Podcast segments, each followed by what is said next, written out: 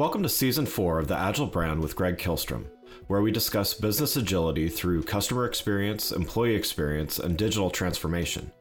I'm your host, Greg Kihlstrom. The Agile World podcast is brought to you by TEKsystems, an industry leader in full stack technology services, talent services, and real world application. For more information, go to teksystems.com. To read more about the topics discussed on this show, you can go to my website at gregkihlstrom.com and read my latest articles or get a copy of my latest book, Meaningful Measurement of the Customer Experience, now available on Amazon and other retailers. My name is Greg Kihlstrom, and I'm the host of the Agile Brand Podcast. Welcome to a special episode of the show brought to you in partnership with Arlington Economic Development, where we discuss issues related to the workforce, the role of place in the future of work, and the role of the creative sector in a larger business context. We call this return on creativity. Today, we're going to talk about the future of nonprofits and what it will take to create and grow the nonprofit of the future, as well as some of the current challenges facing these organizations. To help me discuss this topic, I'm going to be welcoming two guests to the show Sindy Yeh, Senior Business Ambassador at Arlington Economic Development, and Steve Blair, President of LIS, Lyceum Insurance Services. First, I'd like to welcome Sindy Yeh from Arlington Economic Development to the show. Sindy, welcome to the show. Thank you, Greg, for having me. Yeah, looking forward to talking about mm-hmm. this with you. Uh, why don't we uh, get started, though, by mm-hmm. you giving a little background on your role at um, Arlington Economic Development and how it relates to nonprofits? Sure. Yes. Good morning, Greg. I'm with Arlington County, Virginia, Department of Economic Development. I focus on business development and the marketing side of economic development. My role is to attract companies and businesses to Arlington and also work with existing organizations to make sure that they're pleased with the county and will continue to stay and grow. Nonprofit organizations and associations are one of the key industries in Arlington. And um, Arlington has about 300 nonprofit organizations that employ close to 8,500 people. So it's an important sector for Arlington's economy. Great, great. Well, mm-hmm. yeah, definitely looking forward to getting some of your insights on on nonprofits. Mm-hmm. So let's get started with um, the COVID nineteen pandemic has mm-hmm. certainly affected all types of businesses, but nonprofits can be particularly vulnerable when money for donations can become more difficult to obtain. How has the Arlington nonprofit community weathered the latest challenges posed by the pandemic? Um, very good question. But let me say, by start by saying that not all nonprofits are created equal. Some nonprofits are doing very well and thriving during the uh, pandemic. It really hasn't affected them. But um, but I have to say too, um, I believe early in the pandemic, it was especially challenging for many nonprofits throughout Arlington and the county, I may say. Um, Arlington is the head of uh, headquarters for a lot of nonprofits, foundations, and associations, both large ones with household names such as the American Diabetes Association and the Nature Conservancy that employs several hundred people and have thousands of members and, and um, volunteers and to lesser known organizations, you know, except to their own industries, such as organizations named such as the North American Millers Association and the USA Rice Federation. They're all headquartered in Arlington. And um, a large majority of these nonprofits generate revenues through membership, donations, hosting events, and conferences. Well, almost overnight, the pandemic put a halt on these in person conferences and events and stopped the association's largest revenue generating sources. Um, for those organizations with more reserves, they were able to tap into that reserve and continue to maintain programming and staff. However, um, I'm sad to say many organizations were forced to downsize by laying off staff and dramatically cut down on its programs and services and services. It's now two years into the pandemic, and I believe nonprofits had to adjust and pivot and are now just re emerging and are stabilizing. Well, yeah, and it sounds like mm-hmm. there's definitely a quite a diverse group of of nonprofits in in mm-hmm. Arlington. Mm-hmm. How is how is an organization like Arlington mm-hmm. Economic Development uniquely positioned to assist these nonprofits, really of, of all kinds? Well, um, I believe the qualities and assets that attracted nonprofits to Arlington and just the Washington D.C. area are similar to what attracted for-profit companies as well. Its proximity and easy access to decision and policy makers on Capitol Hill and the federal government, given that advocacy work is a heavy focus for many nonprofits, and access to highly skilled talent and workforce, and accessibility to transit, you know, the three airports in the area, and just the abundance of amenities in this area, you know, that attracted them to Arlington in the first place. Um, Arlington is one of the most educated counties in the nation, with 75% of adults with bachelor's degrees, you know, and 40% with advanced degrees.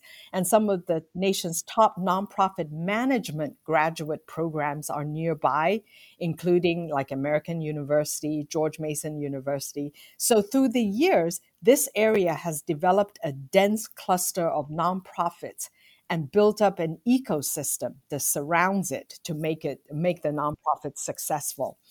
Um, the services that Arlington Economic Development offer nonprofits are similar to what we offer for profits, including acting as liaison for the the, gov- the organizations and making connections for them, whether it's to connect them with universities for their research and workforce needs, or to introduce them to potential partners and members, and to identify resources that could support their growth. Um, Arlington Economic Development also promote our nonprofits via our marketing channels, whether it's through social media, online newsletter, press releases, etc. Since we have several thousand business subscribers and followers.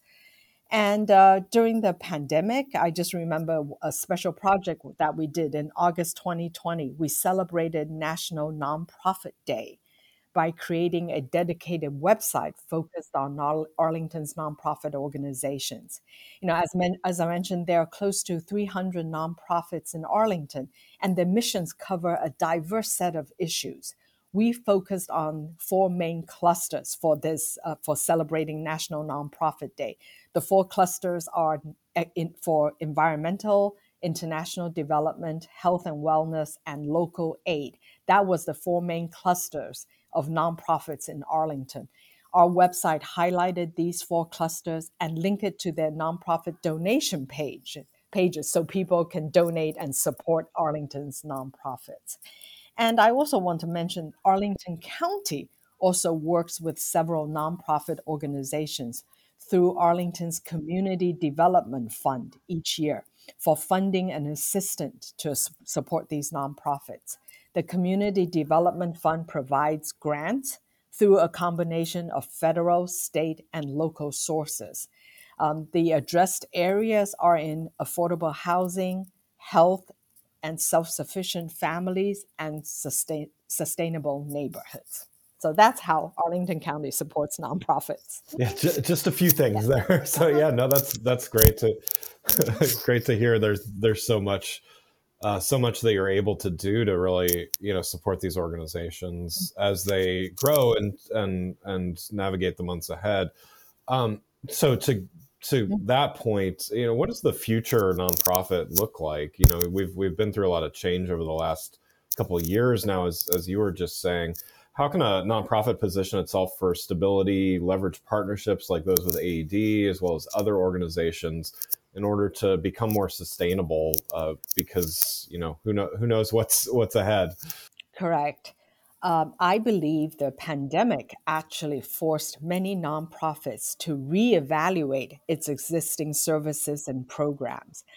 I was just talking to several organizations, and they said that they had to take a hard look at all their services and programs and ended up eliminating several programs that are not generating the returns and benefits for the organization and their members.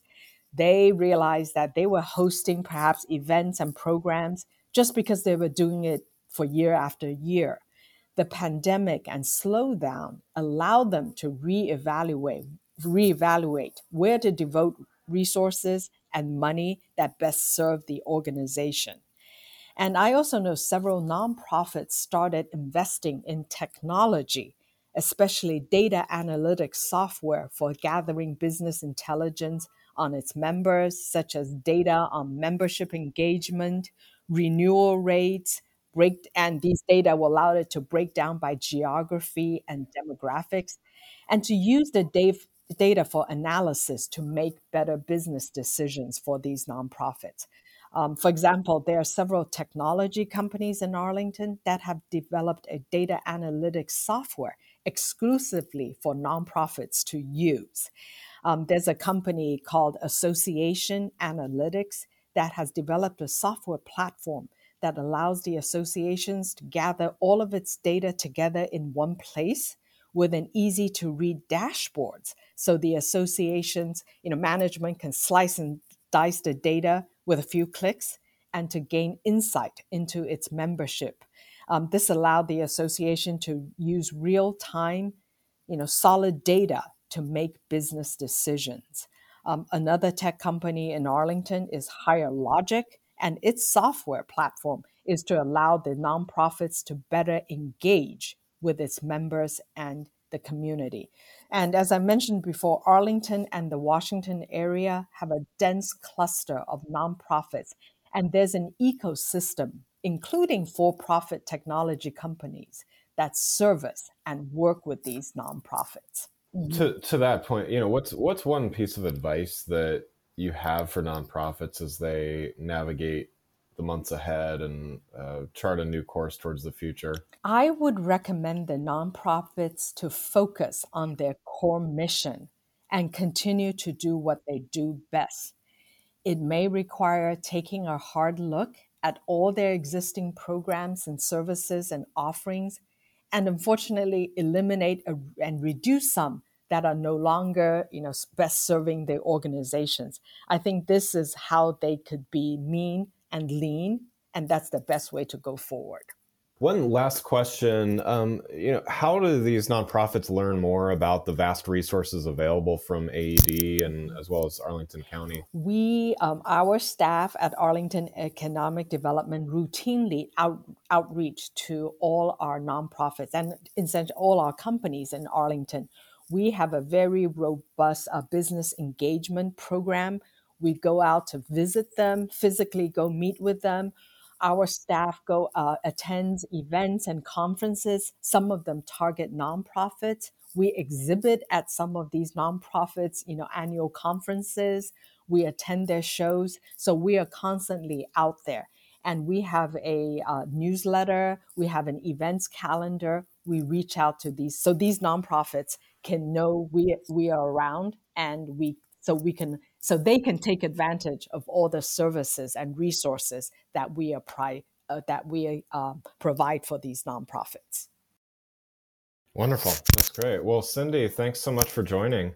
Thank you very much. It's my pleasure. Next, I'd like to welcome Steve Blair from LIS, Lyceum Insurance Services, to the show. Steve, welcome to the show. Thanks, Greg. I'm really excited to be here.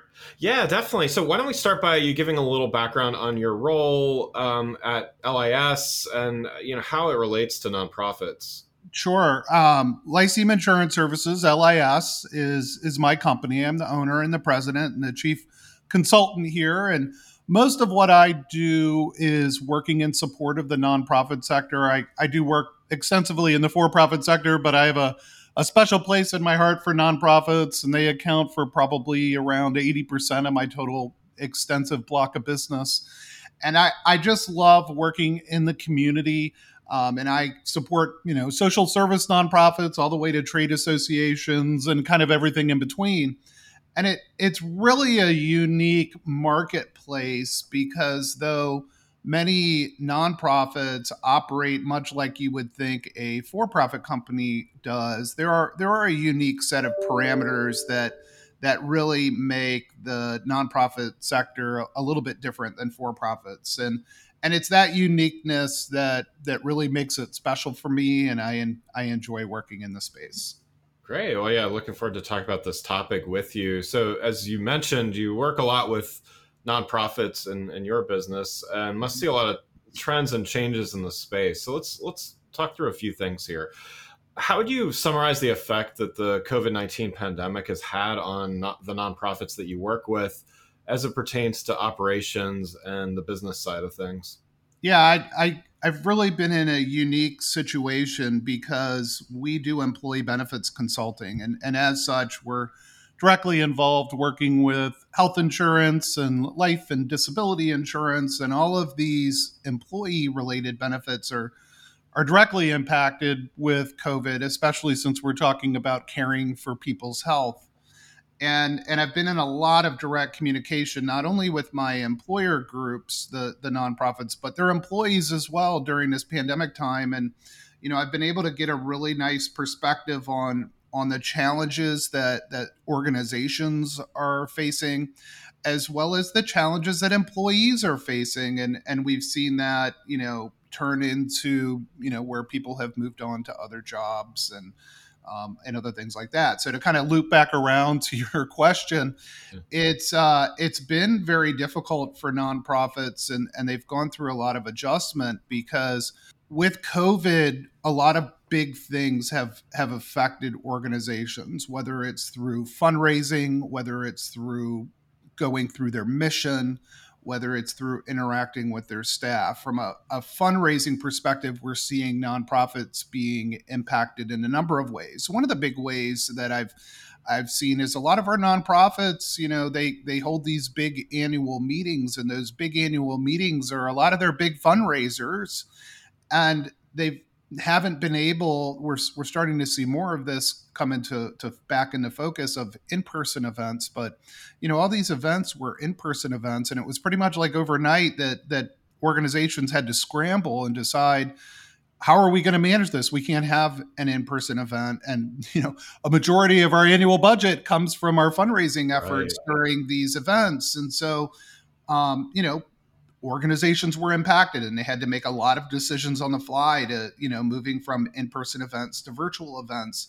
and having the right technology and policies and procedures in place to be able to host that type of event in a meaningful way that that provided good information and content to to members that were joining um, but also for organizations to be able to capture the donations that they're looking for and and the direct impact on that on their bottom line from a a employment standpoint, you know, all of a sudden overnight, people were in the office one day and the next day they were working remote. And and the challenges associated with that. You know there's there's a lot of advantages with people working remote um, and a lot of you know and some disadvantages as well.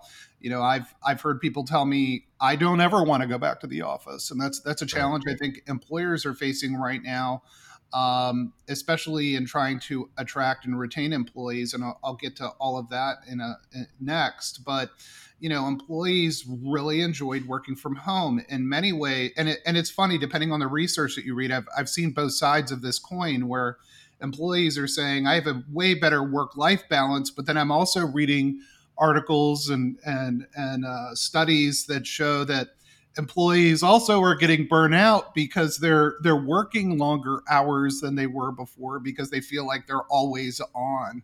So it's been it really depends on who you talk to and the type of research that you get. But th- this has led to a lot of challenges as employers are trying to decide okay what are we going to do moving forward? You know if employees are used to working on a remote basis and and now we're we're trying to get them to come back in the office and i'm seeing my larger nonprofits are starting to work towards coming back to the office. My smaller nonprofits so when i say smaller you know nonprofits with less than 50 employees. And and and a lot of this really has to do with the industry too. I mean if i'm a nonprofit that's serving you know um, low income or or homeless communities with medical care obviously that's not something that can be done from home. You know but a lot of my organizations that that can work from home are continuing to work from home and the smaller ones seem to be staying remote my larger nonprofits are starting to try to get employees to come into the office. And the most common um, kind of theme to that that i'm seeing is um, you know bringing employees back on kind of a hybrid work basis where you know they're coming into the office for two or three days a week and and they're working from home the other days a week. And and i think what's driving a lot of that a lot of that from what I'm I'm hearing is number one collaboration. Employers are feeling like employees aren't able to collaborate as well working remote. You know, we're all getting kind of fatigue from Zooms and yeah. and Slack conversations and you know over you know Slack has been a great tool in the nonprofit sector. A lot of my clients have adopted it, but it's you know it's text messaging and it's great for you know the younger people that are used to using that type of medium to to communicate um, but but something is lost you know from from just typing to having a conversation with somebody. And so so there's been an issue where organizations are finding that or feeling that you know they're not getting the collaboration that they felt like they were getting prior to covid. So they're trying to get employees to come back to the office at least on a part-time basis so that they can have those collaboration days and my nonprofits that are really pushing that are those that you know have big office spaces and and multi-year long leases. And yeah. and those are the ones that are really trying to to get people to come back in but they're doing so and and being very thoughtful in how they come in because the workspace has changed a little bit. So we're starting to see a lot more innovation in our nonprofits and in creating more flexible workspace given that you know people are coming in. I've you know, I have some of my larger nonprofits are setting up ping pong tables and foosball tables and cornhole to, you know, to be able to have events that, you know, have activities that employees can do when they come into the office to make it a little bit more fun. Um, and and I think that's part of that whole flexibility of workspace. And in talking to a lot of the commercial real estate people that I network with, it's um, you know a lot of them are saying that employers that are out looking for space right now are looking for that flex space because even though somebody may not be in the office full time, you, you, still have to have a seat for their butt when they do come in. So, right. so they're they're just looking for more interesting ways to create workspace that that not only helps employees feel safer when they're on in the office with you know having people spread out as opposed to being stacked on top of each other you know putting in commercial air purification systems um, you know having mask mandates when people are in the office. Um, we're, we're starting to see a lot of innovation from that. And i think nonprofits given that they're very flexible um, and very people oriented in general um, which is why i like to work with them um, you know, we I think they're a good space to be able to you know to drive some of this of an innovation within the the workplace. Yeah. Um, you know, from a another perspective is um, that that employees are feeling like they're being forced back into the office space, and and that leads to some discontent. Um, I was recently talking to somebody who was forced to come back to work full time in the office.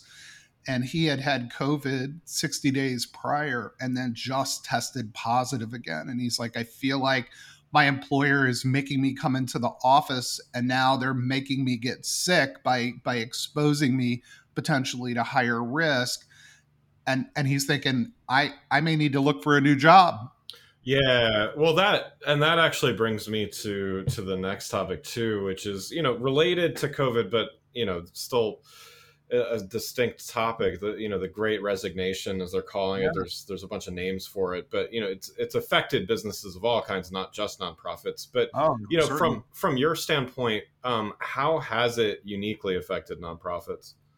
Uh, it's it's really affected. We've we've seen kind of an overall when and and at, you know our revenue for our organization is tied to employees being at work and having health insurance and these yeah. other benefits.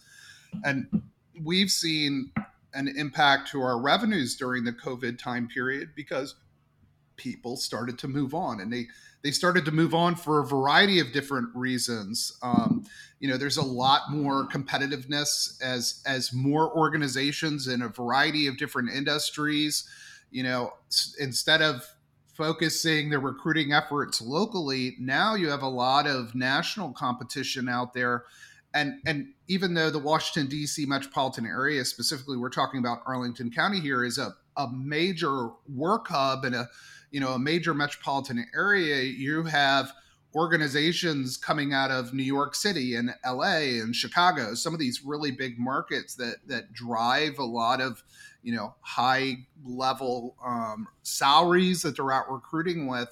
Um, you know, competing against people in some though metropolitan markets might be considered a little bit smaller than New York City.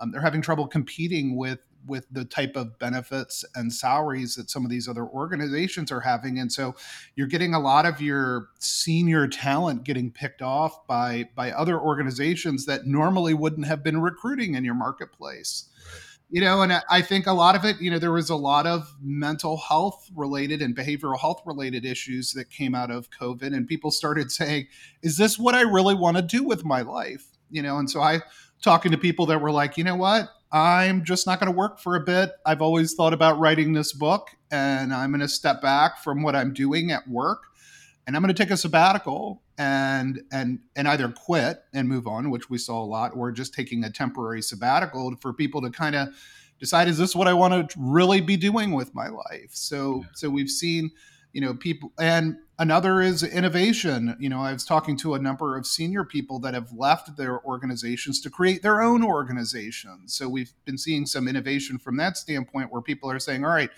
i think now's the time for me to kind of jump ship and and start this thing that i've been wanting to do for a while. And a combination of all of those things has led to a lot of people moving on. And not only have people moved on to other careers but people have moved on to where they're living. Right. You know, I've a lot of my clients had employees that were living and working in Washington D.C. metropolitan area, and it was like overnight. I was not only talking to people, you know, on the West Coast and and in more rural markets. A lot of people seem to more, move to more rural areas.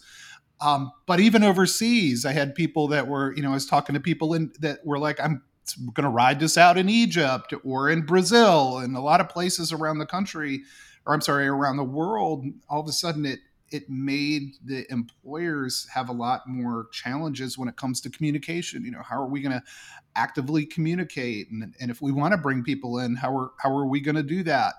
And I've been reading a lot of studies during this resignation time um, where employers are having trouble attracting and retaining talent. You know, of employees. You know, where where employers previously used to pay people that did work remote on a lower pay scale and now they're trying to to to go back to that type of model and say okay well if you're going to work remote that's fine but you know we're going to have to move your salary to this. Um, you know the the the seat that's driving this right now is the employees. They have a lot more power than they had in the past. They're just straight up telling employers no if you want to cut my pay i'm going to you know there's other organizations out there that are very happy to hire me um, at, at the same, if not more money. So, um, so it's been a, a real big challenge for for not only nonprofits but other employers as well being impacted in this way. Yeah, yeah. What do you see as being critical for nonprofits to invest in in the months ahead as the world continues to evolve? As you know, as, as you've articulated here, uh, not only from the early days of the pandemic, but just from even more recent events. I think I think non you know, and I'm I'm getting a lot of people calling me, especially with this great resignation, and they're like, where where do we need to invest? What do we need to do to to keep the people that we have and to be able to get new people in here that we need? And you know, I, resoundingly, when you look at the data, number one is compensation. You know, people. I think employers are going to have to make investments and increase their pay to be able to attract and retain. Um, number two is offering very good benefits, and, and, you know many of my nonprofits offer good benefits, but you know that you only have so many dollars to work with when you have a budget. And if my number one is compensation and number two is health insurance, especially during this pandemic time when people are really wanting good coverage, I think employers are going to have to make investments in, in their people to to protect, you know, kind of like the sword and shield. I need a, a, a shield to block out you know other entities trying to come and and gather my my staff and take them away. And i need a sword to go out there and and attract employees and be a little bit more offensive and and trying to get talent in. And and the bottom line for that is people are organizations are going to have to make even more investments and and their number one and number two often general ledger items compensation and and employee benefits Um, and that you know that depends on you know employee benefits is going to be number two on that if unless somebody's got a huge rent and then it's number three but it's always number two or number three it seems in terms of expenditures um, also you know I think as we start seeing a lot more innovation within communications, whether that's making investments to be able to communicate better with our teams and find different ways to be able to collaborate if we're not going to be having people come back into the office.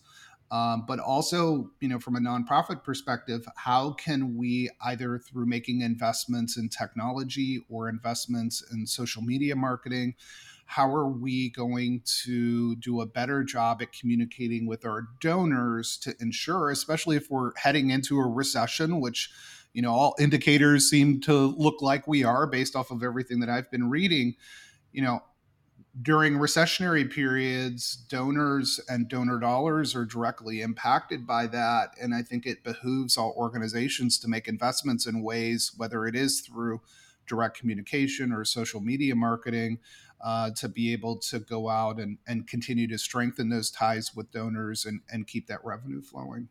That's great.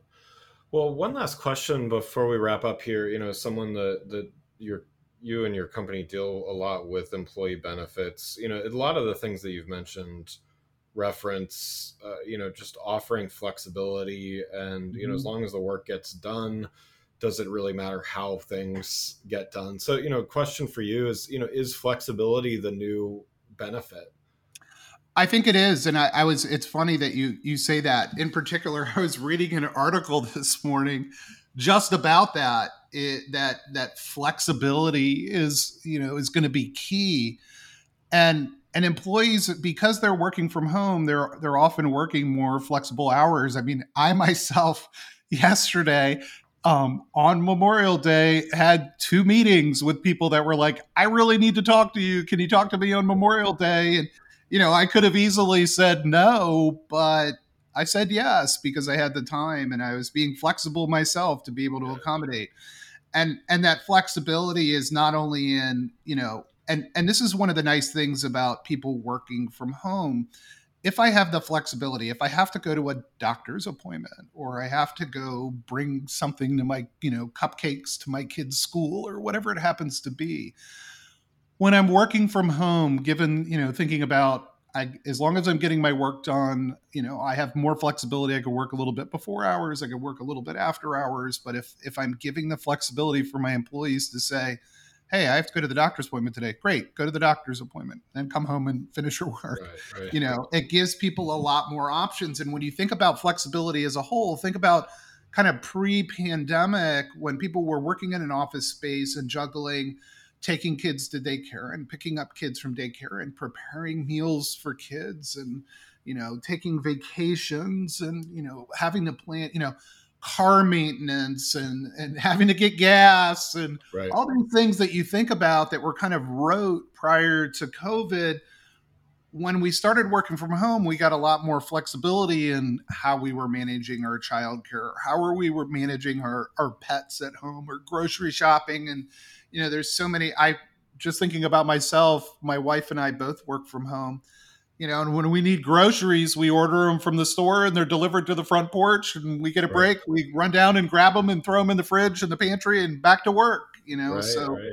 so it really seems like having that flexibility really gives us a stronger work-life balance because we if employers are saying, "Yes, take that flexibility so that you can live your life to the fullest, you know, while you're working." just make sure you're getting your work done it it really gives us that new kind of flavorful work life balance that that I think people are looking for and enjoying and I and when I talk to people that are being forced back into the office I'll be honest a lot of them are saying they're thinking about maybe moving on because they're you know they don't they're they're losing that flexibility that they were given before so yeah, it's something well, th- for employers to think about. Absolutely. Well, thanks so much for for joining here. Um, again, I'd like to thank Sindy Yeh, Senior Business Ambassador at Arlington Economic Development, and Steve Blair, President of LIS, Lyceum Insurance Services, for joining the show. To learn more about Return on Creativity, brought to you by the Agile brand, and Arlington Economic Development, please go to returnoncreativity.com. Thanks for listening to the Agile brand with Greg Kihlstrom. Talk with you next week. Thanks again for listening to the Agile brand with Greg Kihlstrom podcast, brought to you by TEKsystems.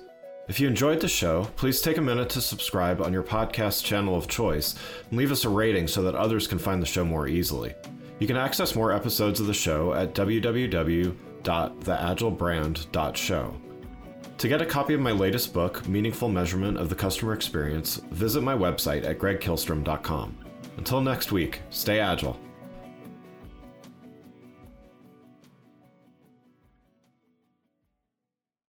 It's lunchtime at Tim Hortons, and we're serving up a special deal just for you. Our new $5.99 lunch deal includes your choice of any lunch sandwich and a side of crunchy kettle chips. Because what's lunch without a little crunch? And the sandwich choice is all yours, like a ham and Swiss, Chipotle chicken wrap, BLT, and more, made to order just the way you like it. Tim Hortons' new lunch deal. Simple, delicious, and just $5.99. Now that's a good deal. Only at your neighborhood Tim's. U.S. only. Price and participation vary. Terms apply.